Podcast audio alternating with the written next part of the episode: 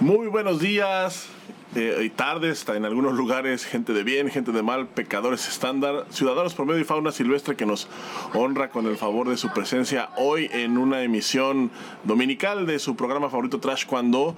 Y es que eh, lo hicimos hoy porque esperábamos que Arturo nos pudiera acompañar, pero pues eh, nuevamente tuvo ahí una trifulca con un delfín y y pues eh, sigue sin poder estar aquí. Esperemos que pronto pueda resolver todos, todos los temas que le acongojan, como trabajar, y que nos pueda estar acompañando nuevamente de manera regular. Pero por mientras, y en lo que eso sucede, está aquí conmigo como cada ocho días el joven ilustre. Eh, atrevido, echado pa'lante y cuyo estatus migratorio no se puede revelar. Por supuesto, estoy hablando de Boris Carrillo. Boris, ¿cómo estás? Buenos días. Chiquilín, muy buenos días. ¿Me escuchas? Ahí te escucho. Es que me acabo de hacer un... Perfectamente bien. Acabo de hacer un invento ahí, mira, le puse ya una peluquita para que no se escuche tanto aquí el, el sonido chiquilín. ¿Y esa rata? Es una, es una rata que aquí traigo de colección. Fue mi primera rata que pues coleccioné. Aquí está, mira.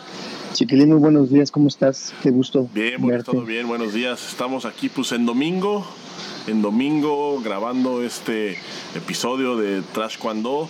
¿Cómo te va? Boris, ¿de qué vamos a hablar? A ver, cuéntame. Pues fíjate que ya, había, ya, había, ya habíamos tenido la intención de hacer este programa de este tema y pues es un tema que um, no, no, no, no nos ponemos a pensar a veces tanto, ¿no? Hay factores que siempre van a mermar o van a ayudar al rendimiento de un atleta, ¿no? Y pues hoy es justamente lo que vamos a tocar. Todos esos factores los vamos a ir eh, descubriendo, ¿no? Por medio de la experiencia y por la tarea que ya hemos hecho, cuáles son esos factores que pues pueden ayudar o pueden mermar en el rendimiento de un atleta chiquilín. ¿Cómo ves? Así es, es correcto. Vamos a hablar sobre los factores que eh, pues podían, pueden, digamos, afectar en el rendimiento del atleta, aunque tenemos que aclarar que ninguno de nosotros es psicólogo ni tiene la más remota idea de lo que eso significa, ninguno de nosotros es preparador físico, ninguno de nosotros es absolutamente nada.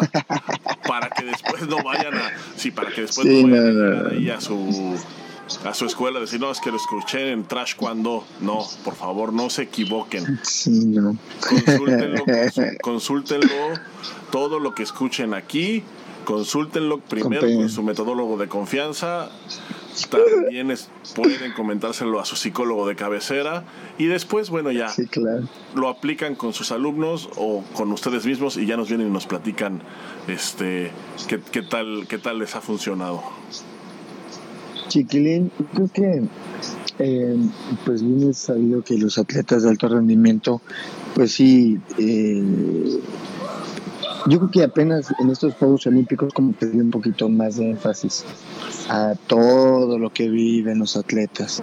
Claro, por, porque hubo un atleta que dijo que tenía, no se sentía segura y por su salud mental decide abandonar, pues la gente como que volteó un poquito un poquito más, pero la verdad es que ha habido pues muchísimos estudios acerca de esto. Chiquilín, yo creo que hay factores eh, internos y factores externos. Los internos eh, me parece que se les tiene que poner un poquito más de énfasis. En un atleta, no, obviamente no todos somos iguales y, y si bien bien es cierto que hay unos que son más sensibles que otros, pues no se les da esta, esta, este énfasis, chiquilín, que aparentemente en, en, deportes de contacto uno tiene que ser como muy valiente, muy fuerte y todo para adelante, así como me describiste, cabrón, pero el, el problema es que vemos gente que somos muy para adelante, muy valientes, pero de ese tamaño somos pues muy sensibles, güey y pareciera que ser sensible es un sinónimo de ser cobarde, miedoso y demás, porque yo me acuerdo, chiquilín, en una experiencia personal, que si yo ganaba, lloraba, güey. Y si perdía también, güey. Entonces, eh, mi papá dice, bueno, bueno, pero ahora ganaste, güey, porque lloras y yo, no sé, era muy desbordante, güey, este, estas emociones.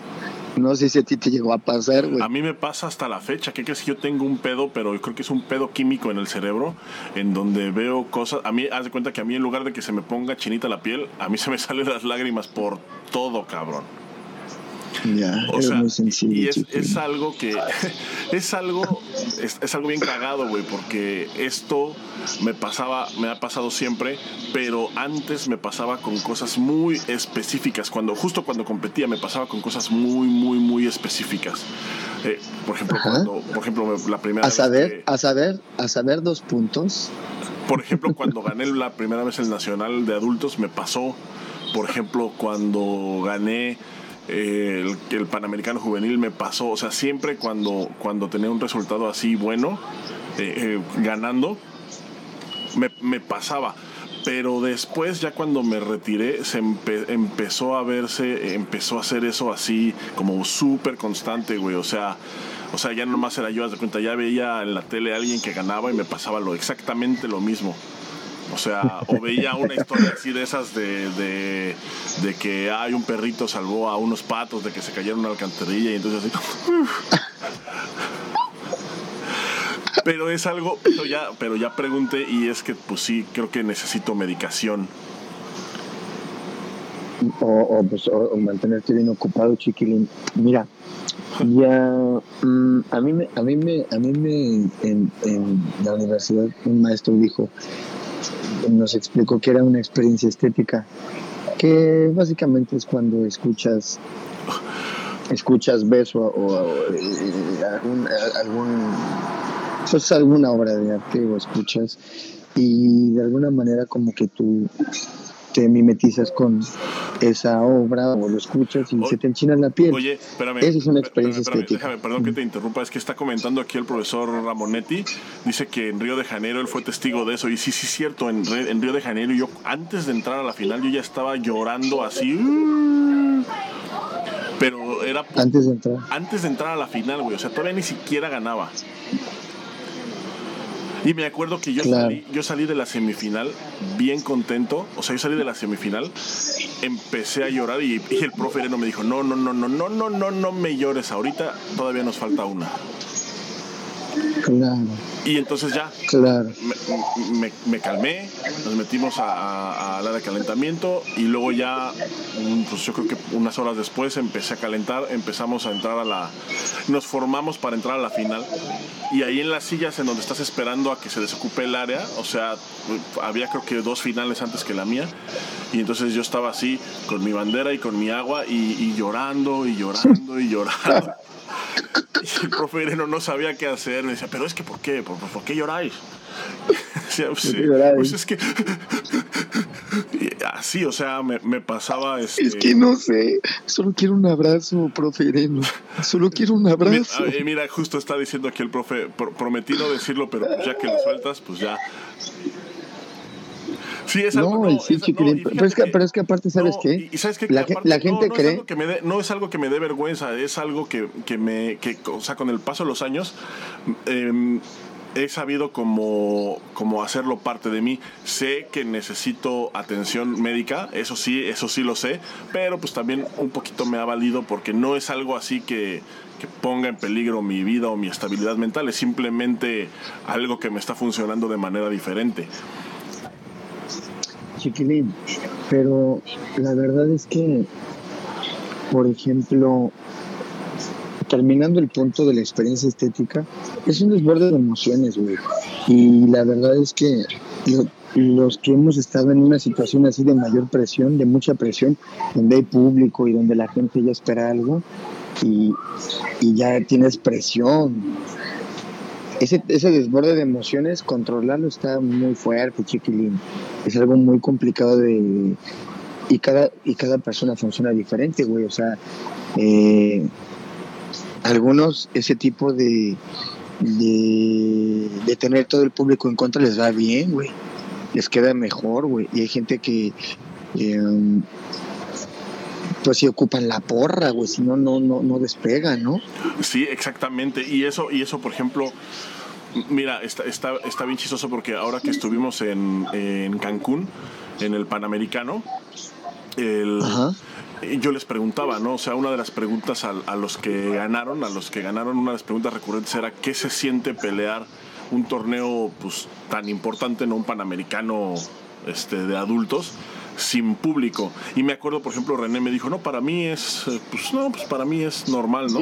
O sea, no, no, este, para mí no, no, me representa nada diferente, ¿no? Pero hay gente que me contestaba, no, es que sí está bien raro, porque pues yo sí extraño el ruido, yo sí extraño la gente, yo sí extraño el, pues el ambiente, ¿no? Así de, de, de, una competencia, porque realmente pues en las competencias pues el ruido, el ambiente, las porras, los gritos son parte, ¿no? de también del del, del, mismo escenario, del show. Entonces de repente que te quiten algo de eso, pues sí, es, es como si de repente te quitaran, no sé, eh, a un coach, por decir, si de repente dijeran, no, pues es que ahora van a entrar sin coaches. Es así de, ah, o sea, te mueven un elemento importante, ¿no? O, o, por lo menos un elemento que siempre está ahí. Mira, Chiquilín, ahorita que hablaste de eso, yo tengo una foto tuya, güey, que te tomé en ese Panamericano del que hablabas. Y creo que es la única foto en donde tienes cara como de perro con rabia, güey. Tienes un, eres un osito, güey. Eres un pinche teddy bear, güey. Pero ese día, güey, no sé cómo giraste, así volteaste, y estabas así como, a ver, lo voy a intentar hacer. Y, güey, te veías con una mirada de decisión, güey, que ibas a ganar ese pinche panamericano, güey. Te veías impresionante, la verdad. Y te tomé esa foto. Ahorita la voy a, la voy a buscar y la vamos a subir ahí al, al Facebook de Trash cuando para que para que la chequen. Obviamente está en un artículo que había hecho de del Panamericano y, rescatarlo, este chiquilín, porque eso sí es cierto, ¿eh? ¿eh? si Irene hubiera dejado que tú lloraras, que te expresaras en ese momento, te hubieras vaciado, güey, y no hubieras salido con el hambre con el que eh, saliste en ese momento, ¿no? aparte tu coach ya como te conocía, sabía cómo manejarte, ¿no? Sí, está, es, está bien cagado. Ya, ya después, o sea, sí, tengo que decírtelo, ya después empecé yo a controlar eso, o sea, porque yo sí, eh, bueno, yo sí me considero una persona completamente emocional. Y yo sí, por ejemplo, yo era, aquí lo hemos platicado muchas veces, ¿no? Yo sí necesitaba que me pusieran una cachetada para poder entrar así como, como motivado, ¿no? Con el tiempo lo fui controlando, o sea, ya entre más pasó el tiempo y entre más fui avanzando en mi carrera y entre más fui adquiriendo experiencia, pues ya. Se, ya no me gustaría que me pegara, ¿no? no, pues es que sí, güey, ya, con hijo, güey, ahí te, sigue pegando en la cara el entrenador, güey, no mames. Ya como que lo, ya como que lo interiorizas y entonces ya, ya, pues ya lo, em, aprendes a hacer todas esas cosas, o sea, ya, el, o sea, la cachetada aprendes a hacerla ya tú solito en tu cabeza, ¿no? O sea, ya no es necesario como un, como un estímulo externo. Pero pues yo sí me tardé pues bastantes años, ¿no? Y es algo, y, eso es algo que, que, que, que, les afecta a todos los atletas, ¿no? O sea, los estímulos externos, los estímulos internos. Y también hay otros factores que son los factores físicos, ¿no, Boris? O sea, además de lo psicológico, también está lo físico. Fíjate que, por ejemplo, hay, hay eh, atletas que dices, este es el evento de, este es el evento, güey, aquí se culmina y de repente, madre, güey, se lastiman, güey. Y llegan lesionados, güey, al evento.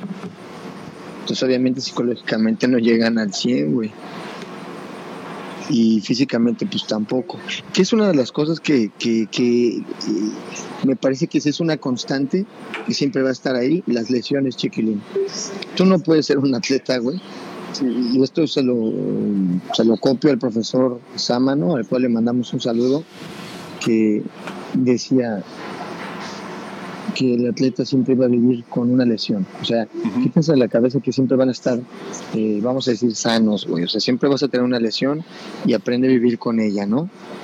Eh, el profesor Juan Álvarez decía también, este, algunos nos toca eh, lidiar con unas cosas, algunos nos toca lidiar con otras. Tienes que aprender a sobrellevar ese tipo de factores externos que que están ahí y, que, y, que, por ejemplo, pudiera ser como que, ay, es que, pues es que, es, es y, quejarte todo el tiempo, bueno, pero no te va a llevar a nada. En realidad lo que tendremos que hacer es aprender a sobrellevar ese tipo de, pues de factores. ¿Qué otro chiquilín? ¿Qué pues, otro tú consideras? Sí, e, eso, eso es algo eh, bien cierto, ¿no? Y especialmente eh, a, a, mí el que me dijo eso fue el profesor Rafael Zúñiga. Él decía que, él siempre nos dijo, a ver, es que necesitan, porque en, en, mi generación, en juvenil, esto fue en juveniles, fíjate, había, había gente que decía que no podía entrenar o que entrenaba a menos porque decía que le dolía un pie, que le dolía la pierna, que le dolía la espalda, que le dolía el codo, que le dolía, etcétera, ¿no? Y entonces se la pasaban en terapia y todo el rato querían estar vendados y todo el rato querían que les pusieran hielo y entonces no, no, no entrenaban al, pues como se debe de entrenar. Y entonces él decía, un día nos sentó y nos dijo, a ver, es que necesitan entender una cosa. En alto rendimiento, y ustedes son atletas de alto rendimiento, siempre algo te va a doler. Siempre, invariablemente, durante toda tu carrera, mientras estés en el alto rendimiento, siempre algo te va a doler. Hablando completamente del, tema físico. Y además en taekwondo, como es un deporte de combate, pues más. Entonces, por ser atleta de alto rendimiento, siempre te va a doler algo. Y como tu deporte está en contacto, pues la posibilidad aumenta más. Entonces, sí, y, eso sí es cierto. Y entonces ya, cuando yo me acuerdo que cuando nos dijo eso, yo dije, ah, pues sí es cierto. Y entonces ya, a partir de ahí, ya como que empiezas tú a a balancear un poquito el, el, dolor físico, ¿no? O sea, había, yo por ejemplo era uno de, creo que yo era uno de los pocos que, que iba que no iba a terapia todos los días. O sea, había, había lesiones, que hay lesiones que indiscutiblemente se tienen que atender porque no puedes, este, no puedes estar trabajando con una lesión ya grande. Pero pues por ejemplo, si te tuerces un tobillo, si te, si te duele, te doblas un dedo, si te duelen, si, si traes este moretones en las piernas, etcétera, pues esas son cosas que a lo mejor sí puedes sobrellevar, ¿no? O sea, que no, que no deberían de afectar al, al rendimiento. Pero eso ya también es algo que cada quien debería pues de, conocer, ¿no? De interiorizar y de saber que pues que... pues sí, hay, hay, hay, hay, atletas que tú sabes que como les encanta hacerse güeyes nada más y contarle descansar, pues hacen güeyes. No, y pues para eso es secreto, todos en algún momento, este, a mí desafortunadamente nunca me creyeron, güey, me decían, ah, tú aguantas, ¿no? Pero yo recuerdo que una vez Ireno dijo, a ver, si estás lastimado, prefiero que descanses tres días, que no hagas nada y que regreses y entiendes bien a que estés entrenando mal y, no estés desarrollando. En verdad estás lastimado, te creo.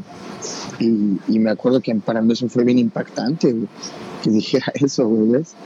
Porque tenía toda la razón. Es lo que me estaba ofreciendo, ¿sabes qué era?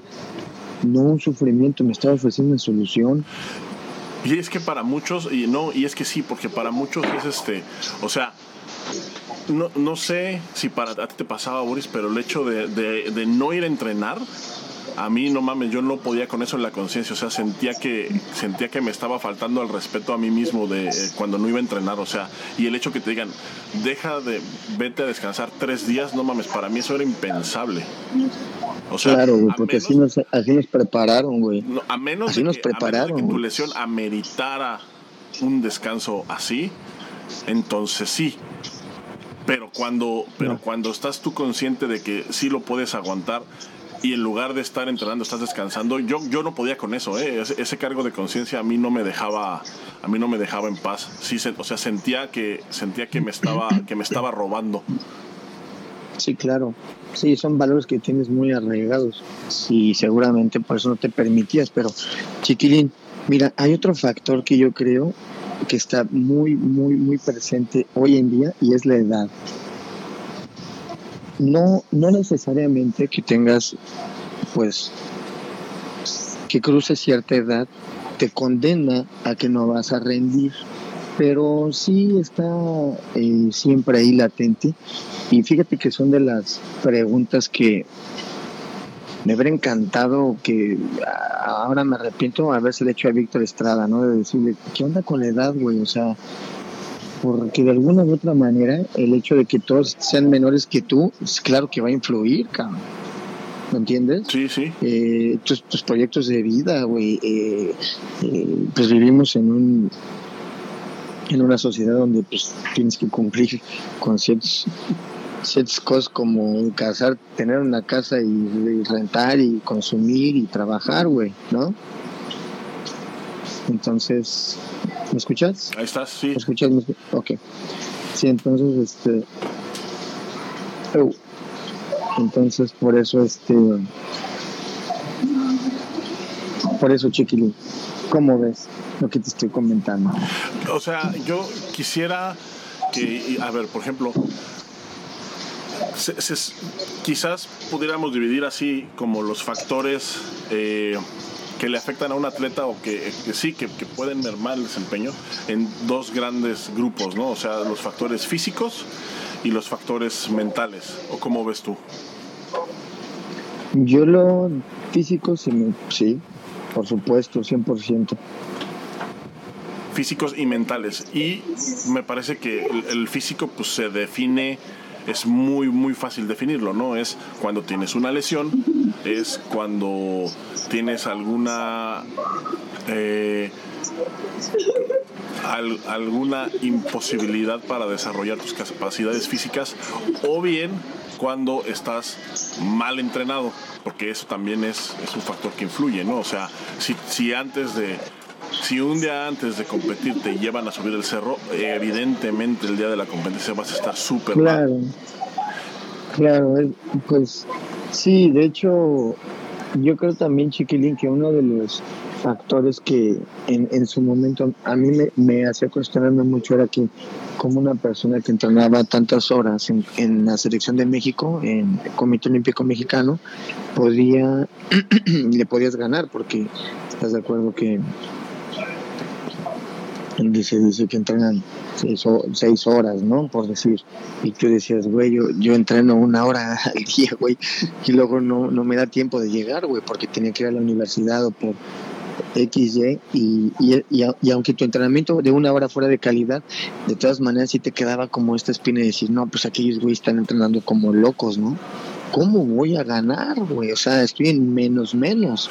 Y, y ahí creo que es en donde entra la parte mental ahí creo que es en donde ya en, entra la parte de qué tan preparado estás en la cabeza, ¿no? O sea, qué tan eh, ya otros factores, ¿no? Porque la parte mental me parece que sí es ya muy muy amplia y me parece que es la que más perjudica, ¿no? En el en, en, en, en, en, este escenario, o sea, porque ya la parte mental es primero pues, la, la, confianza en ti mismo, primero la confianza en el trabajo que estás realizando, eh, la idea que tienes tú de, de, de un evento, de, de un desempeño, eh, influye también, pues, cómo estás en la vida, ¿no? En general, o sea, si has tenido eh, pérdidas personales recientes, evidentemente pues no vas a rendir de la misma manera. Si tienes problemas en la casa, en la escuela, eh, problemas con tu pareja, etcétera. Entonces, Chiquilín, es un, acabo de un buen acabo de encontrar acabo de encontrar la foto que te dije, la voy a subir en este momento para que la gente la vea. Mira, Chiquilín, ¿cómo te ves? Te ves como un auténtico gladiador. Es en serio, güey. Mira, ahí va. Fíjate bien. ¿Cómo le voy a poner a esto? El gladiador. Gladiador de Querétaro. ¿Listo? Y dime qué piensas de esta fotografía que estoy posteando en este ¿En dónde momento, pusiste? chiquilín. Entras cuando. A ver, déjame buscarlo a la gente que nos está escuchando en los podcasts, pues hicimos un, acabo de subir una foto de Chiquilín cuando estaba en Juegos Panamericanos. Uh, ¿quién es ese galán? ¿Ya la Oye, viste? está, está, buena, ¿eh? A ver, déjame ver si la aquí en la transmisión. A ver si puedo. Ay, ¿quién es ese muchacho? ¿Con cuánta decisión saliste ahí? y perdí, que es lo peor. ¿Sabes qué? Para, pa, Para mí que no veías, güey, como que no traías los lentes y estabas así como contra quién voy, cabrón. no era decisión. Fíjate que no traías lentes. Ya vi. No, no traía La lentes. cara del sabonín, güey, la cara del sabonín atrás, güey. Fíjate, vamos a ponerles cara. Vamos a ponerle sonidos. Ahí están, mira. Ahí va. Ahí te va. Mira, Están, ahí ya va. está en la pantalla. All right. ¿Quién es ese galán? Oye, oye, fíjate, güey. La- si el sabonín pudiera hacer un sonido, haría esto. Oh, oh. Ok. Ahí está Guillermo Pérez, güey. Guillermo hubiera hecho así de. ¿No? Ay, mira, todos ahí están con cara de.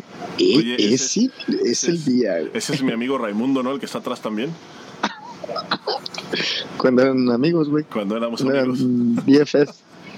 Cuando éramos BFF. ¿Qué, qué te pareció la foto, chiquilín? No, está padrísima, güey. Gracias por compartirla. No, pues, esta salió en una revista digital que ahí luego la voy a subir para que la guachen.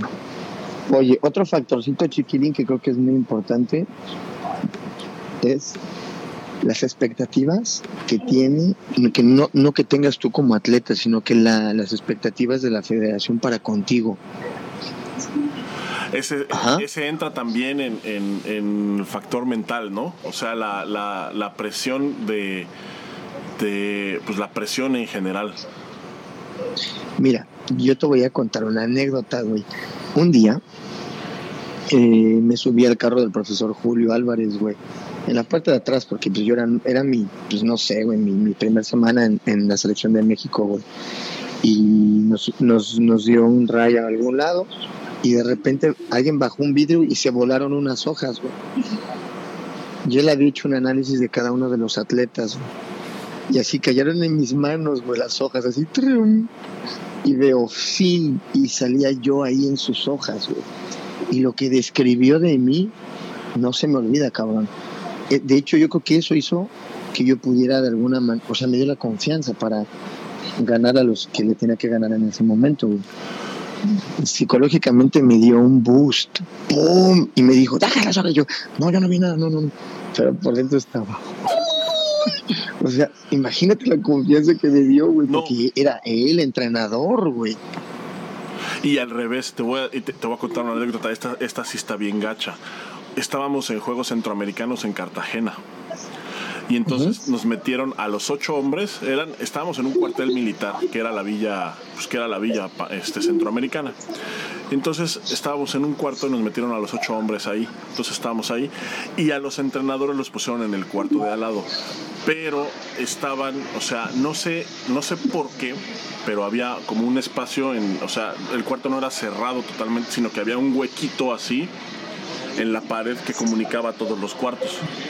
No sé, no sé si ese es como alguna, si tenga algo militar que ver, o sea, si tenga que ver con algo militar que los cuartos estén así comunicados, pero estaban todos No sé. comunicados, o sea, había una rendijita así, o si era nada más que pues estaban como mal construidos o mal puestos. Nunca lo supimos, pero estaba esa rendijita. Entonces, tú podías escuchar lo que platicaban en el cuarto de al lado.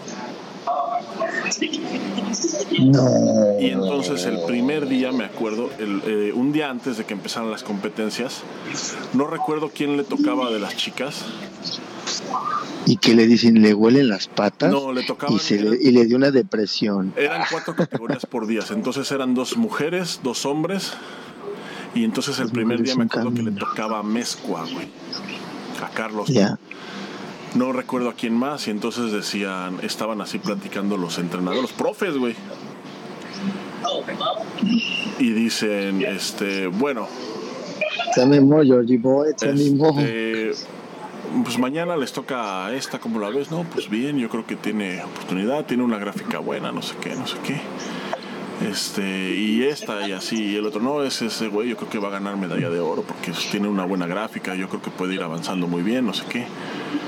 Ese bueno es moreno, es, Y, es y dice también, bueno, y también mañana pelea pelea este el peso light Carlos Amezcua. Y dice un metodólogo, güey. Ah, sí, pero ese no tiene ninguna oportunidad. Pues mira, si nos ponemos, si nos pode- si podemos tomar esto de dos posturas, No, güey. y, y- pero es que, espérame, ay, eh, déjame te termino de contar. Porque O sea, si es lo que, es lo que es lo que tú decías, ¿no? Que, que, que puede ser, o sea, porque todos lo escuchamos. Carlos, por supuesto que lo escuchó. Y me acuerdo perfectamente bien que estaba este Oscar. Y que Oscar les gritó: ¡Ey, cállense! No manches. Cuando dije, sí, porque, o sea, no habíamos dicho nada porque todos estábamos de chismosos, o sea, estábamos nosotros ya acostados, y ellos empezaron a platicar, entonces empezaron a decir así como sus pronósticos y de repente dijeron, y le toca a Carlos Amezco, él no tiene ninguna oportunidad. Y entonces fue cuando Oscar dijo, hijos de su pinche madre, y entonces ya les gritó, ¡eh, cállense! Y ya como que qué fuerte güey. sí ya como que agarraron este ya como que agarraron la onda y ya se callaron. Digo no voy a decir los nombres de quiénes eran porque pero por ejemplo pero por ejemplo si, si nos podemos si nos ponemos claro que son pláticas que se tienen que tener entre entrenadores y hay que tener la frialdad para decir él tiene oportunidad y él no tiene oportunidad o, aquí hay un porcentaje de probabilidades verdad ello es el trabajo de los entrenadores los metodólogos etcétera etcétera. Pero pues hay lugares para decir ese tipo de noticias güey no no o sea no mames güey. pronósticos o sea si estás viendo que se escucha todo en el cuarto de al lado y que justo en el cuarto de al lado están todos los atletas o sea no puedes tener ese descuido, o sea, no puedes tener ese descuido porque justamente porque no sabes cómo le va a afectar al atleta, o sea, a lo mejor, a lo mejor tú dices, bueno, a lo mejor este güey si le decimos que le que, no confiamos en él, va a salir pero como pinche lobo así a querer destacar a los demás, pero también está la otra parte, ¿no? Que escuchas que eh, escuchas que eh, no están esperando nada de ti y entonces a lo mejor dices, bueno, pues entonces a la... Güey, sí, güey, ah, yo, yo, sabes que, sabes que así, esto lo decía yo con mucho con, con, con mi carnal Burgos, eh, que le mando un saludo bien fuerte, que decíamos, es como si vas así en la guerra, güey, y estás así para entrar y listo, y todos en silencio y de repente, y te apuñala el que va atrás de ti, güey. Y le dices, ¿qué pido, güey? ¿Por qué, ¿Por qué me das? Perdón, güey, pues mi naturaleza, güey, ¿no? o me tropecé, güey, no sé, una estupidez, no, ya lo hiciste, cabrón. Esa vez estuvo gacho, esa vez estuvo gacho porque fue cuando estábamos, estábamos, una, una parte del equipo estábamos en la loma y otra parte del equipo estaba en, en México. Carlos, Yo estaba ahí, güey. era de los que estaba en México. Entonces, no nos querían por alguna razón. Toda la preparación que hizo él para ese evento fue en México con estos entrenadores. Y que de, y de repente, o sea, o sea, imagínate, o sea, ponte en este escenario, ¿no? Que tú estés entrenando y que esté tu entrenador diciéndote, no, sí, échale ganas, tú puedes, y vamos, y adelante, y vamos, tienes que estar bien, cabrón, no sé qué, y que después, un día antes de la competencia, lo escuches decir que no tienes ninguna oportunidad. La verdad, yo creo que sí está muy cabrón. No, y aparte eh, puede ser un trauma que te quede como para retirarte en ese momento, O sea, no, son, son, son palabras que no, no, pueden sonar nunca, Y yo creo otro factor también que puede mermar, estamos hablando como de factores que merman de alguna manera el rendimiento, ¿ah? Pues yo creo que el económico, chiquilín, siempre va a ser un factor que va a estar ahí presente, güey. Algunos atletas que reciben buena beca, güey, pues la libran, güey, pero para otros que hasta la beca les quitan, güey, pues sí es. Ah, pues fíjate, yo tengo una anécdota contigo, güey. A mí me tocó una vez que a ti te bajaron la beca, güey. Que fuiste al cajero y fuiste a checar y te habían bajado la beca, güey. Bueno, me la bajaron muchas veces, o sea, una de esas. Sí, pero a ver, chiquilín, o sea, eran, para los que nos escuchen, eran como decís, no, son 100 dólares al mes lo que daban, güey. Sí, más o menos. Es ridículo, güey, o sea, y, y que te la quitaran, o que te dieran 50, no, no, no, para... a mí, a mí, a mí el profe Pedro me, me recetaba un suplemento alimenticio, porque pues, yo siempre estaba bajando de peso. Y para que estuviera sano y pudiera hacer mis entrenamientos, ocupaba ese suplemento alimenticio. Güey, el suplemento alimenticio costaba dos mil más, pues, el, las taxas, ¿no? Y, y pues no me alcanzaba ni para el suplemento, güey. Más que me, me alcanzaba, exacto, güey. Tenía que poner como 80 pesos más, me acuerdo, pero el punto es, no mames, luego que te la bajaran, güey. Eso sí está gacho, güey. Sí, eso, no, y fíjate que eso es también, eh, o sea, yo sí llegué a ver compañeros, a mí no me pasaba, ¿no? Yo ya sabía que, o sea, yo siempre tuve como bien claro de, dinero, no, no, yo siempre tuve como bien claro de que, de que el, deporte, desgraciadamente el deporte en México como depende del, pues, del gobierno, o sea, del Estado, pues el Estado lo que quiere es un pretexto para no pagarte. Entonces, si de repente te va mal en un evento, es así de muchas gracias. Y, y, realmente los atletas es y está muy feo que lo diga así, pero me parece que son desechables. O sea, es este. Oh. Eh, oh, qué fuerte. Eh, es que sí, lo que pasa es que para, para el Estado, que es quien se encarga de administrar a los atletas, pues eres desechable. O sea, ganas medallas, me sirves, me dejas de dar resultados, te vas a la chingada, güey. Ah, así de fácil. Otro. Es así de fácil. No, no es este, digo, para la gente que compite, que está compitiendo ahorita y que nos está viendo, necesitan saber esto. O sea, ustedes son desechables. En cuanto dejen de ganar medallas, en cuanto dejen de dar resultados, nadie los va a querer ahí. Y nadie es nadie.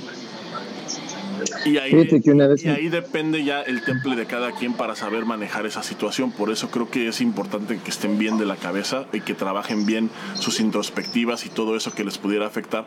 Porque eh, durante la carrera, durante tu carrera deportiva va a haber muchos momentos, no nada más es uno, va a haber muchos momentos, especialmente si tienes una carrera larga, en donde te van a dar la espalda todo el mundo y en donde vas a sentir que el mundo se te viene encima, porque realmente es eso. Tienes que, y tienes que tener esa capacidad de saber distinguir y de saber conocerte lo suficiente como para ver si es si ese momento es el momento, si le puedes dar la vuelta o si, o si vale la pena darle la vuelta, continuar por ese camino, o si de plano, mm, pues ya no. ¿Qué, qué, qué, qué, cosas tan fuertes tocas, Chiquilín? Porque a veces, gracias a la gente, eh, los atletas pueden seguir, o gracias a la gente también se retiran, cabrón. Entonces, sí es un tema también que es un factor la gente. Y um, una vez llegó un profesor y me dijo, oye, este, maestro, que no sé qué, peleamos en un, en un torneo en Hidalgo, no, pero el profesor Onofre nos llevó ni siquiera por selección de México. Fuimos con el profe Onofre y apoyamos el evento, peleamos. Y llegó un profe de, lo recuerdo perfectamente, la ciudad se llama Necaxa, en Puebla, y me pidió que si podía dar un seminario. Le dije que por supuesto, fui al seminario, pues era una escuela, Chiquilín, no era una, no era una o sea, es una organización pequeña, muy, muy pequeña, y pues, pues ahí se veía las ganas del profe, ¿no? De, de quererse superar. Entonces me lleva y doy el seminario ahí. Lo curioso fue que le cobré nada más el, el, los viáticos, mi, mi, camión, el hotel y la comida, güey. Pero sabes que gané, güey, un amigo, güey. Lo, dejé de ver después, porque me llevó al mejor lugar que, que, pude haber, en donde pude haber comido, güey. Me, me la pasé increíble, güey. Y al final del día, ¿sabes qué? Me di cuenta que por ese tipo de gente, güey, uno sigue, güey. Por ese tipo de detalles de la gente. Cada vez que lo veía, güey, era, era una motivación para mí de seguir, güey. Porque yo decía, yo a esta gente, si yo, ellos me toman a mí como un ejemplo a seguir, yo no les voy a quedar mal, yo voy a continuar y voy a dar lo mejor de mí, ¿no? Y, aparte, pues nos gusta el show, ¿no? Pues cada vez que hacíamos algo nos aplaudían, pues hacíamos más. Es una realidad. Entonces, Chiquilín, yo creo que el apoyo de la gente puede ser que le sigas o que te tumben, güey, ¿no? Eh, no sé si a ti te tocó que la gente esperara mucho de ti y tú sintieras como tanta, tanta, tanta presión. No, completamente. O sea, por ejemplo, yo me acuerdo en el cuando fuimos al mundial de al, mundial de eh, Jeongju en Corea fue 2011. Estaba, eh, a mí me tocó pelear el último día. No había oh. caído ni una sola medalla No más. Y yo la verdad estaba en un momento bastante bueno, ¿no? En, en mi carrera. Y entonces todo mundo ya estaba diciendo pues que yo iba a ganar medalla y que todo se iba a componer y que todo iba a estar bien. Y pues sí, es, un, es una presión, cabrón. O sea, no mames, o sea, porque aparte no era un pinche abierto, era un mundial. Claro, güey. Era un mundial. Me pasó, sí, me pasó, me pasó mucho, por ejemplo, la presión, en ese evento la presión que tuve fue, o sea, además de la presión lógica y, por default que viene con el hecho de estar peleando en un campeonato del mundo, era la presión de que aparte tenía que ganar medalla porque nadie había ganado medalla. Entonces, la verdad sí está, está, está muy cabrón, güey. Está muy cabrón. Pero también hay la otra parte, porque, por ejemplo, otra anécdota que me encanta es la de la del Mundial de Garmisch en 2003, creo que fue. En donde nadie había ganado medalla. Todos los mexicanos habían perdido. Algunos, algunos lograron llegar a, a, a, cuartos de final. Creo que Hugo Ávila llegó a, a cuartos de final. Hugo, Oscar Salazar, Emiliano, Emiliano Oscar, Oscar Iridia quedó en segundo. Pepe. Ah, pero el último día peleó Iridia. Sí, salvó y quedó y quedó en segundo lugar. Entonces, por ejemplo, como una heroína. Güey. Sí, sí, Déjame sí, te no. digo que esa, eso eso sí sí fue así de ahí Iridia yo vi cómo se yo vi ahí, fíjate que yo creo que para mí para mí haber vivido esa pelea fue como una batalla medieval, güey, porque esa esa griega pues tú la viste, estaba bien fuerte, parecía pelado, güey, pegaba bien fuerte. Y la Iridia, se, la verdad, mi respeto, güey, era, literalmente era una pantera, güey. No, no, no. Y le dieron en la cara y se levantó y siguió y terminó como lo que es una guerrera, güey. Un gran respeto, güey, la verdad, así, alto nivel. Sí, no, no, ya, pero, pero, pero déjame te digo una cosa, güey. Hay una foto padrísima de ese evento que me encanta, que está en la premiación y que Iridia trae como una, un parche aquí. Sí, güey, un parchezote. Me, sí. no, me encanta esa foto porque pues sí es así. Es, es así como... Esa, esa medalla sí vale. Es, es, fue, fue, esa foto como que representó así el, la actuación del equipo mexicano en ese mundial, ¿no? O sea, a pesar de tener todo en contra, a pesar de que, pues de, de la misma presión, bueno, por ejemplo, haz de cuenta, ahí yo creo que Iridia tenía la mismita presión que yo, nada más que pues Iridia está más cabrona, o sea, Iridia sí logró, eh, y, y, por poquito gana el mundial, ¿eh? O sea, estuvo a... a, a no, pero, pero aparte fue una pelea muy buena porque te digo, la, la muchacha esta, pues yo me acuerdo que se agrega era policía, güey. Sí. ¿Te acuerdas? Era policía, sí, güey. sí. Entonces, y, y, y, la veíamos así como muy, pues bien cabrona, ¿no? Y que diría, no, hombre, yo creo que, chingado, pues son de esas, de esas veces, güey. Pues fue una gran pelea, güey, pues no fue, fue una final, nada más imagínate. lo mejor de lo mejor. Sí, y aparte. Ahora, por otro lado, por ejemplo, una pelea, una pelea que te lleva a la victoria, por decir. Dime una pelea que haya hecho a un héroe así. Yo te voy a decir aquí en quién, quién, quién, quién, quién. Está, ahora verás. Yo voy a decir sin temor a equivocarme. O a ver, tú dime de alguien que con una pelea se haya hecho famosa o famoso, que digas, gracias a esta pelea que vibró todo el mundo, esta persona. No mames, a bote, a bote pronto se me ocurren los tres al azar, güey.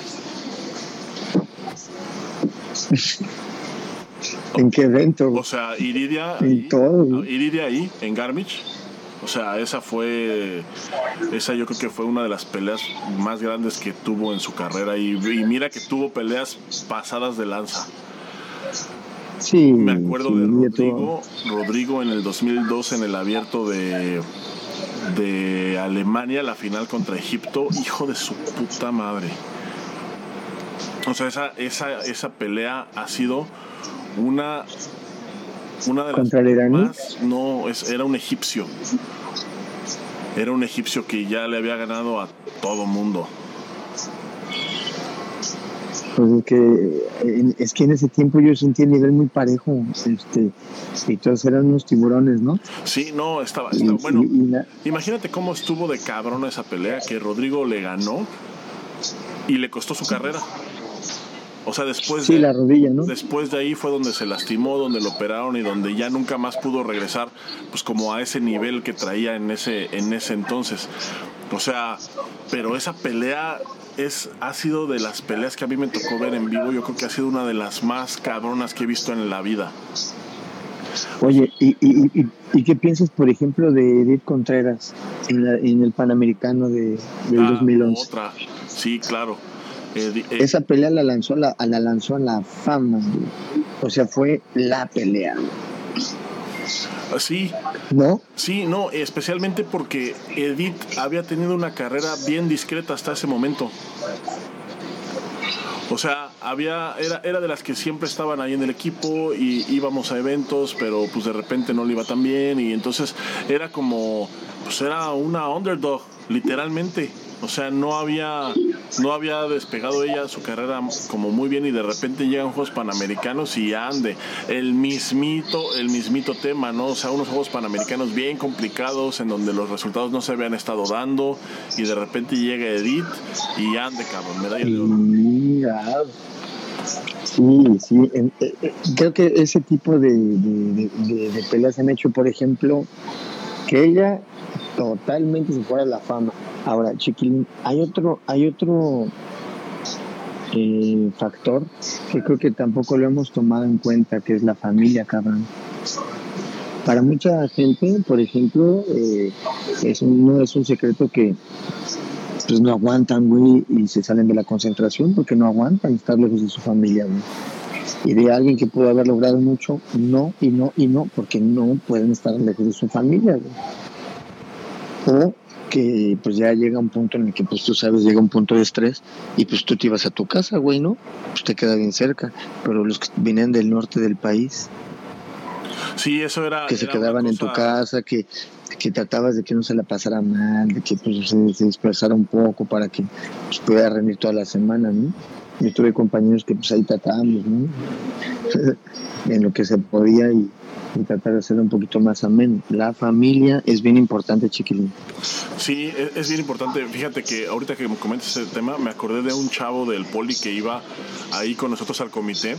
Era, eh, era invitado era invitado, pero pues siempre los invitados pues tenían un cierto nivel mm, competitivo para poder apoyar a la gente que estaba ahí, porque aparte era, era de los pesos bajitos, o sea, era creo que era Fly o Bantama él. Y entonces eh, él decía que su familia no lo apoyaba.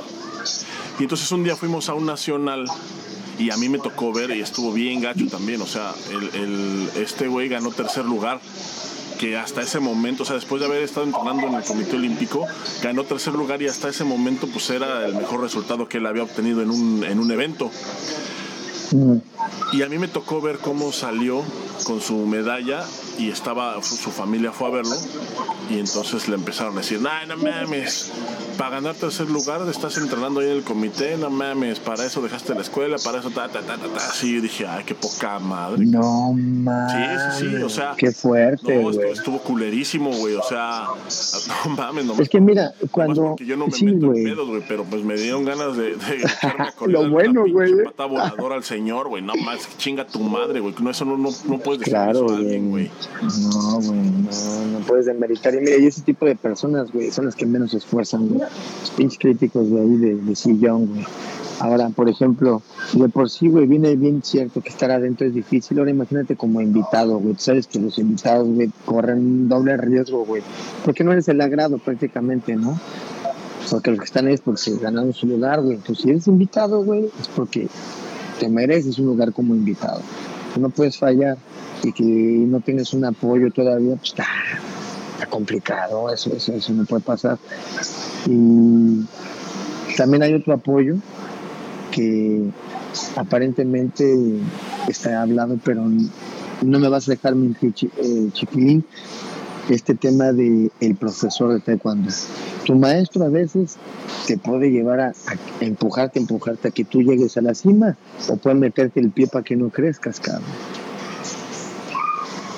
Por celos, por lo que tú quieras, falta de pues falta de, capacidad para llevar a un muchacho ahí o, o realmente que no quiera o mil y un cosas. Sí, y sabes que soy bien gacho, pero realmente son cosas que se dan, ¿eh? O sea, es este, son cosas que siempre están que, que, están latentes, porque uno podría pensar así, eh, ¿cómo es posible que un profe sea capaz de meterle el pie a alumnos? Los hay. Claro, claro que los hay, y qué triste, cabrón, porque pues es la persona que, pues, la que te está guiando, cabrón, que también en este punto, pues ya también tú como padre o tú como atleta, pues hay que identificar también, ¿no? Ya cuando no, pues ya sabes que ahí no, pues no, no vas a crecer, güey, ¿no? Pues hay que moverse, ¿no? Saber retirarse de ahí, dar las gracias y continuar el proyecto, ¿no?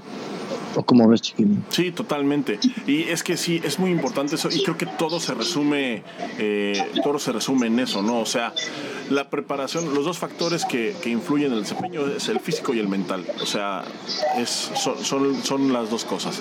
El físico es muy fácil de, identificar porque pues necesitas un entrenador que sepa lo que hace, un entrenador que, que, que, tenga algo de experiencia, un coach que tenga algo de experiencia y eso es muy fácil, es muy fácil identificar farsantes en ese aspecto. Entonces, donde no está tan fácil es del otro lado, es el lado mental, porque es un abanico tan extenso de, de factores que van de, o sea, mira, por ejemplo, yo me acuerdo una vez eh, en Steven López, yo creo que eso era lo que tenía, ¿eh? O sea, indudablemente tenía cualidades físicas porque yo lo vi hacer, o sea, no mames, pinche Steven López, yo lo vi una vez en, en Madrid en 2005, yo lo vi ganar en punto de oro contra Corea en la primer pelea con Ton Hetchup. Ah. No lo dudo, güey. no lo dudo, cabrón. Chinga tu madre, güey. O sea. Eh, o sea. Ese güey manejaba un nivel de psicología. sí, ese güey. Sí, ese güey, muy alto. Güey. Ese güey tenía. Ese güey más que aptitudes físicas. O sea, no, y que las tenía, güey. Porque pues para tirar, no puedes tirar un ton head chup si no lo sabes hacer, cabrón. O sea, necesitas. No, no tienes fuerza ni balance, güey. Pero la fortaleza de ese güey, el secreto de ese güey era, era el pinche poder mental que tenía. O sea, estaba, con, estaba contra Corea en la primer pelea del mundial, en punto de oro, y se le ocurre tirar ton head chup. Y la mete, la mete, y gana. la mete y gana. Entonces, ese, ese es el secreto, ¿no? Y en ese mismo evento en la semifinal le tocó contra Rosendo, ahí en Madrid. Igual, punto de oro. Este López hace una patada doble. Le dan el punto, le dan el gane, se sale. Y de repente en las, en las pantallas de ahí del estadio, en, en Madrid, empiezan a poner la repetición y se ve claramente como la segunda patada, la primera no la da, la primera fue como al aire y la segunda se ve como claramente en, las nalgas, güey. Y la repetían y la repetían y la repetían. Y entonces la gente estaba histérica, güey, porque pues estaba, imagínate, estaban en el Palacio de los Deportes más grande de Europa en ese momento. No sé si ya hay algún otro más grande, pero en ese momento ese era el Palacio de los Deportes más grande de Europa lleno hasta la madre de gente pues de, pues de ahí, local, de España, peleando contra España, eliminando al español con una patada en las nalgas y los al archienemigo y, y los güeyes y, los güeyes de las pantallas repitiendo la toma, repitiéndola, repitiéndola, güey. La gente estaba, eh, o sea, el estadio estaba enardecido, cabrón. Bueno, con decirte de que Rosendo ya estaba arriba, güey. O sea, Rosendo ya estaba en las gradas porque estaba, estaba atrás de nosotros, estaba la selección de España. Entonces Rosendo ya estaba ahí, ya estaba cambiado y de repente gritan por el micrófono, se va a repetir el punto de oro, Rosendo, favor de presentarse. Y vámonos, se para, se cambia, se baja. Todo el tiempo que, que Rosendo tardó en bajarse, Steven ya estaba ahí en el área, estirando le aventaban cáscaras de plátano, le aventaban botellas, le aventaban papeles. Y ese güey le caía. unas Le, ca- no, no, no, le caían y ese güey las agarraba y las quitaba para un lado y seguía estirando. Al, mames, qué frialdad. al final, al final no sé qué pasó, que ya no se repitió el punto de oro, porque pues tú sabes que eh, en ese tiempo, no sé ahorita qué tan diferente sea, pero en ese tiempo la decisión del juez central prevalece. Se sanciona. Mira, y había, otro, y había otro tipo de movimientos políticos también Sí, claro, no, no, pero o sea, salen, al final no se repitió el, el punto de oro, así quedó, o sea, Rosendo estaba Pero él estaba ahí, estoico, listo para agarrar sale, el... eh, sale Steven López, entra a la final creo que contra Irán. Cuando sale López, todo el estadio se pone de pie, empieza a buchar y, se, y le da la espalda. oh, wow. Wow. A ver, güey, Gritar. ponte ahí. gritándole, o sea, con todo el Fuera, contra gritando, ya sabes, y luego los españoles ya sabes que son finísimos para las blasfemias, o sea, gritándole blasfemias así horrorosas, güey, de esas, de, esas- que, de esas que hacen que, que- que- que te quieras persinar cada que las escuchas, güey. Este, y, y- y ese güey, este, pues entró, esas que hasta te, te sale sangrita del oído, güey, cuando la oyes, cabrón. Hasta como que te raspa la garganta y dices, ay. Sí, sí, sí, sé cuál es. no, no manches, y ese güey entró, peleó, ganó. O sea, una, una cosa, este, pero ¿cuánta gente crees que hubiera tenido la fortaleza para aguantar eso, no? O sea, primero, eh, primero imagínate cuánto te sube el estrés después de que ganas una semifinal mundial y que te ganó, se va a repetir, güey. El punto de oro se va a repetir. Porque, porque, también, porque también es cierto, o sea, ese güey sí pegó en las nalgas, pero él no fue el que se marcó el punto, los marcaron los jueces. Claro. O sea, no fue su, No fue su culpa culpa. de él. No es su culpa. Entonces que de repente diga, no, ¿sabes qué? Pues se va a repetir. Es así como que, ay, bueno, lo repetimos. Que salgas, que te estén aventando de cosas. Y luego que salgas a la final, que te empiecen a gritar, que, se, que te abucheen, que se te den la espalda. O sea, híjole, es, es en una final mundial, cabrón. O sea, no... no- Y aparte, güey, a ver, yo creo que esto, y con esto voy a, vamos a cerrar el, el punto de, de, de Steven López. Fíjate bien, güey. Eh, ¿Fue en Querétaro? Sí, fue en Querétaro el Prolímpico para Río, ¿no? el Prolímpico para Río fue en Querétaro, sí. El No, Continental. no, el, el Querétaro fue para Hubo un Londres, Continental. Para Londres. Ajá. Ujú. Pero Steven ahí, ¿no? Sí. Ya iba a entrar, güey. Iba contra Honduras. Y el hondureño estaba como un tigre, güey, calentando, ya había pateado, ya había entrado, ya había subido, ya había bajado. Ya traía nada más para quitarse la chamarrita y entrar chiquilín. ¿Ok? Ujú. ¿Cómo crees que estaba Steven López? güey? No, ni idea. Bueno, estaba volteado. El, el, muchacho de Honduras estaba viendo hacia el área, güey, así. Y Steven estaba sentado, volteado hacia otro lado. El área le daba en su espalda, con los pies cruzados arriba, comiéndose una manzana. güey. Y estaba comiéndose una manzana y, y yo, yo veía cómo se la estaba comiendo con una calma, güey y la estaba disfrutando tanto y dije, qué manera güey, de canalizarse, wow, maestro, güey. Se acaba la manzana, ya lo estaban esperando, se metió, se dio unos madrazotes en las piernas, güey, pa, pa, pa, pa, pa, pa, y entró, güey. Y pues, ¿no? Es un maestro, güey. Tiene un dominio impresionante eh, de él mismo, güey. Sí, y es y sabes qué que también creo que influye mucho también el ambiente en el que te desenvuelvas porque imagínate estar viviendo con un cabrón así, justo en Madrid, los tres López ganaron el mundial. Sí, claro. O sea, su y, y sí, su, claro. su hermana Diana, los tres ganaron esa vez medalla de oro en Madrid. No, pero, Sí, pero cómo los trae allí, cómo los trae de aquí. Ah, sí, y esa es la otra, que, el otro hermano era su entrenador. Entonces sí, está, está bien chistoso y es como, y, te das cuenta cómo pues la actitud se contagia, ¿no? O sea, tanto la mala ahora, como, la, como la positiva.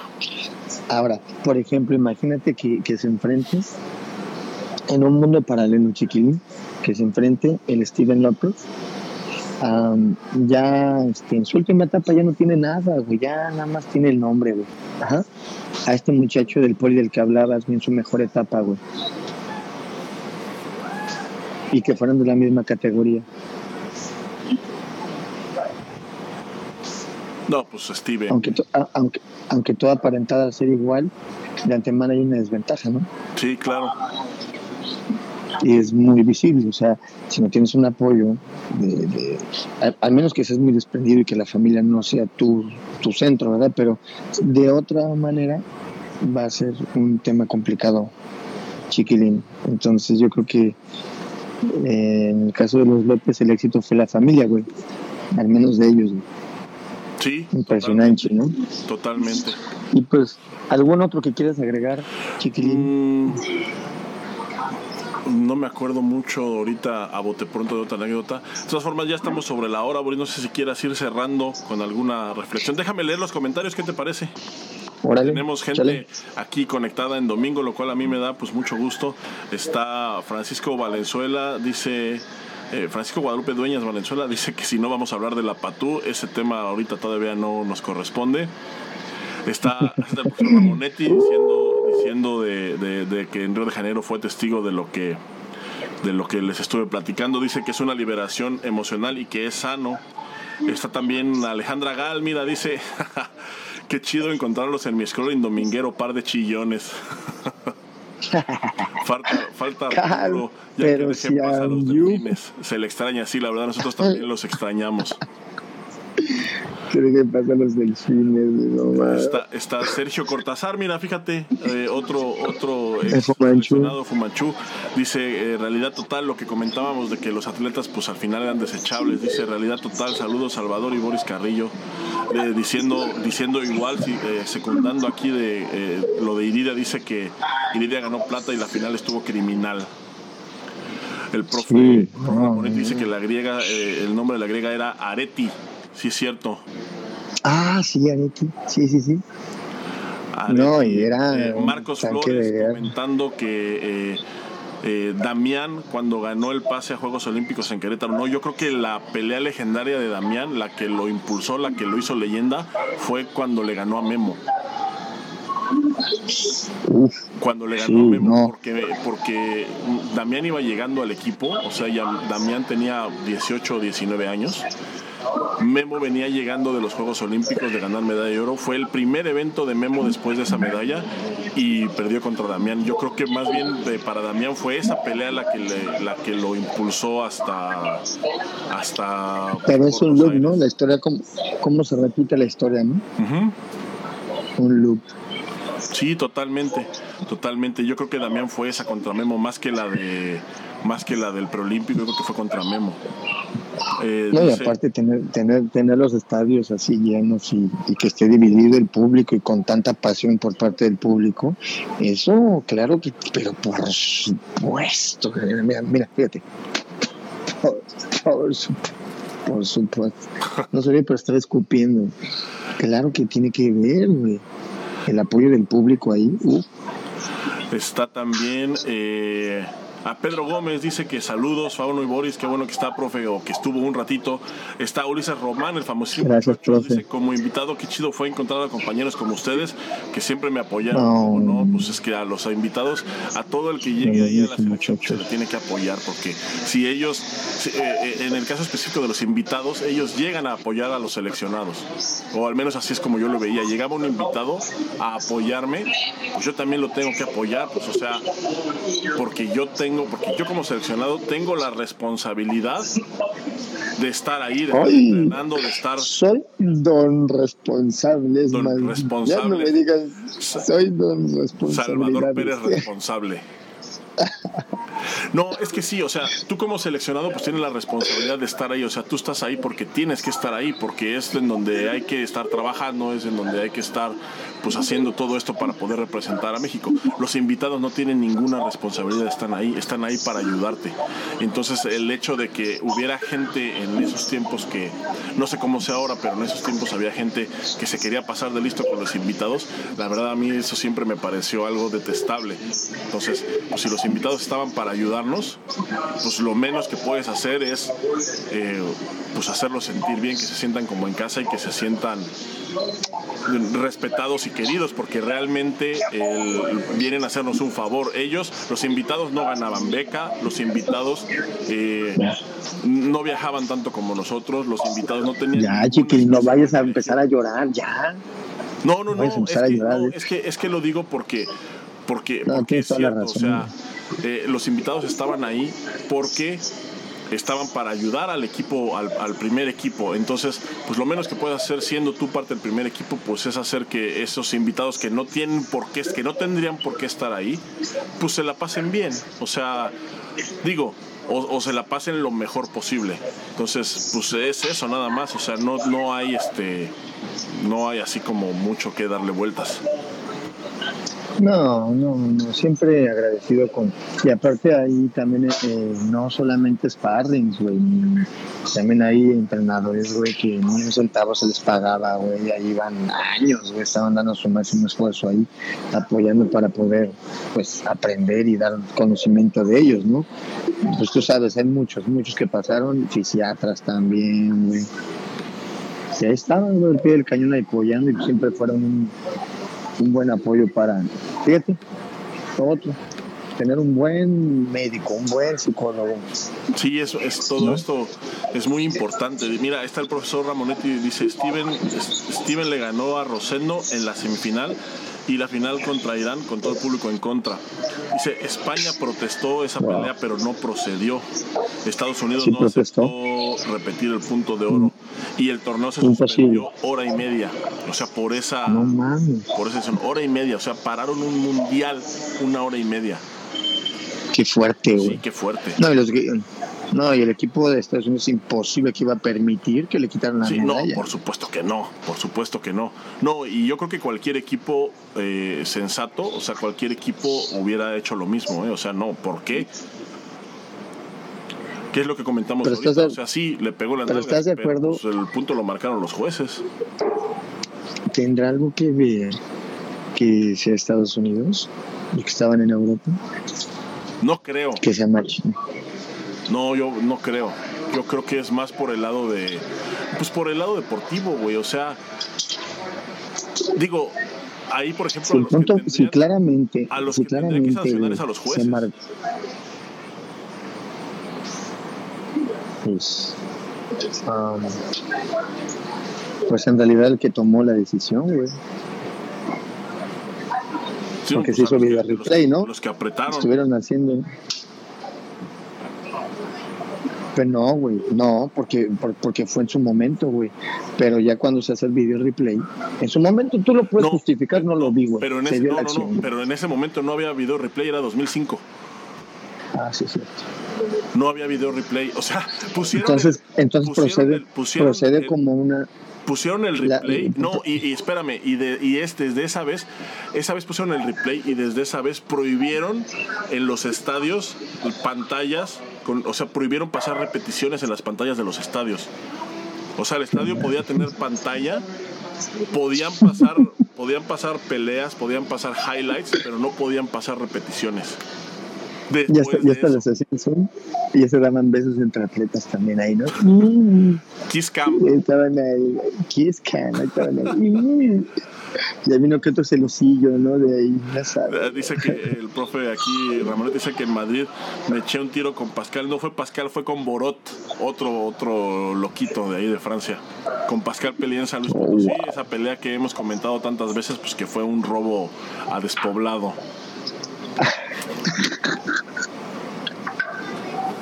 No mames, chiquito, pasas con ese comentario, güey. No, Oye, pero por ejemplo... sobre la hora, de hecho nos pasamos un poquito, la verdad es que está, es un, es un pinche temazo este, este tiene mucho para, para dónde irse y creo que no, no acabaríamos. Nunca acabaríamos. porque hay muchísimas anécdotas en donde podemos ver las dos caras de la moneda, eh, cómo te afecta de manera positiva, cómo te afecta de manera negativa, eh, inclusive las mismas lesiones, ¿no? Hay, hay gente, eh, rápido esta anécdota que me encanta, en los Juegos Olímpicos, creo que fue Atenas, estaba el turco, este Barry Tandekulu. Tandekulu, ajá. Y entonces él entraba a pelear y salía, y siempre que salía levantaba el brazo, pero no lo levantaba estirado, lo levantaba como doblado así. Entonces siempre que ganaba una pelea, alzaba el brazo así como doblado. Al final eh, pierde eh, contra, justamente contra Steven López pierde la final. Entonces pierde la final y sale y vuelve a alzar el brazo así. Pasa eh, ya después en una entrevista le preguntan que por qué que por qué celebraba así. Entonces el güey decía que era que levantaba ese brazo porque lo traía roto Ay, no seas mamón, neta. Sí, entonces iba con una lesión a esos Juegos Olímpicos y ganó medalla de plata. Entonces es lo que, te digo, es otra, otra, por ejemplo, es otra anécdota así de, de, cómo te afecta el desempeño, ¿no? O sea, bien puedes quedarte en tu casa y decir, bueno, es que tengo el brazo roto, no voy a pelear. Pero también dices, bueno, eh, me voy a aguantar y voy a entrar a los putazos y a ver cómo nos va. Y pues a él le fue muy bien. Al profe Rafa Zúñiga también, güey, en Campeonato Mundial se aventó la pinche final con el coreano pinche militar loco, güey. Y, le dijeron al otro coach que él traía el brazo roto. El coreano se le fue como a dispa, a, ese brazo. Y él, lo puso atrás. Es una pelea que ahí anda en YouTube que es impresionante, impresionante. Chiquilín, pues voy a cerrar este diciendo unas palabras. Yo creo que un atleta es un proyecto, siempre lo he dicho, y es importante que sepamos nuestro lugar y que le demos el lugar a la gente que, nos apoya, ¿no? En su momento es complicado dárselo porque mucha gente nos ayuda. Entonces, conforme va pasando el tiempo, nos vamos acordando de toda esa gente que ha logrado que, o más bien apoyó para que tú como atleta o, o los atletas logren pues sus objetivos, ¿no? Y si no los lograron, pues al menos quedó en el intento. Y a toda esta gente que en algún momento te apoyan o te brindaron lo que haya sido, un apoyo moral, físico, eh, me refiero físico a un pues una palmada, a que estuvieron ahí contigo entrenando, a que a veces te ofrecieron eh, que te quedaras con ellos, muchas cosas, comida, lo que haya sido, toda esa gente, pues gracias, gracias, gracias, siempre se les recuerda con mucho cariño, creo que son el factor más importante para que un atleta pueda llegar. Los amigos, que es lo único con lo que a veces, híjole, muchos no tienen familia, pero pues los amigos se hacen familia, ¿no? El taekwondo siempre va a ser un excelente lugar para encontrar buenos amigos. Entonces, yo cierro con esto, Chiquilín, todos los factores que pudieran en algún momento afectar. Yo creo que siempre está un buen amigo ahí, ¿no? Para escucharte y si no abrazarte, pues mínimo burlarse y cagarse de la risa de cómo te está yendo y al final llega a invitarte una torta, ¿no? O un bolillo, lo que sea. o un bolillo para el susto después de que pase todo. Un bolillo, ¿no? ¿Cómo ves? Sí, yo, ya nada más para cerrar, pues sí quiero eh, decir eh, que, que aprendan a conocerse bien, aprendan a conocer qué cosas son las que les afectan y de qué manera los afectan para así poder explotar las que los afectan, las cosas que los afectan positivamente y de la misma manera pues tratar de, aminorar las cosas que los afectan de manera negativa porque puede ser la diferencia entre tener eh, un buen resultado y, y, un, y un resultado pues malo, ¿no? Y al final y al final es un círculo vicioso no porque si no atiendes lo que eh, las cosas que te estén pasando que te afectan negativamente y vas y tienes un resultado malo al, al después los resultados malos se convierten también en una presión extra que nadie necesita en su vida. Entonces eh, eh, hay que cortar el círculo, atiéndanse, eh, platiquen con la gente, aprendan a conocerse sobre todo, que me parece que es lo más importante. Y pues nada, sigan practicando taekwondo. Chiquilín, te mando un abrazo bien fuerte, un abrazo a Farías que sigue luchando ahorita a muerte con, con un decir bebé. Y pues bueno, esperemos ganar esta vez la pelea, no se ha vencido por, por Flipper.